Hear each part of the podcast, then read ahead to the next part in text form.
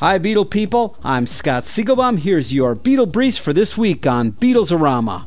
The Yellow Submarine 3D remake from Robert Zemeckis is in trouble. The production company behind the project has been dropped by Disney. Disney may still decide to go ahead with the film, but as of now, it's all up in the air.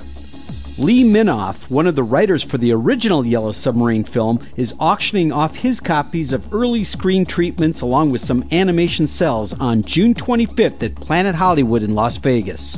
Beatles Day, Liverpool's annual celebration paying tribute to the Fab Four, is going international. The July 10th celebration will tie in events in other cities around the world, such as New York, Shanghai, Sydney, Tokyo, Krakow, Rio de Janeiro, Buenos Aires, and Moscow.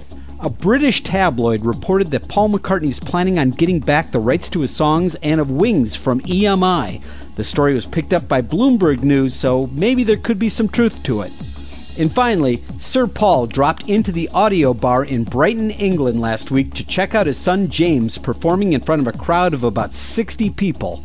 Paul was singing along with the songs and dancing in the corner. One of James's songs featured the lyrics, I love you, Dad, more than you can know.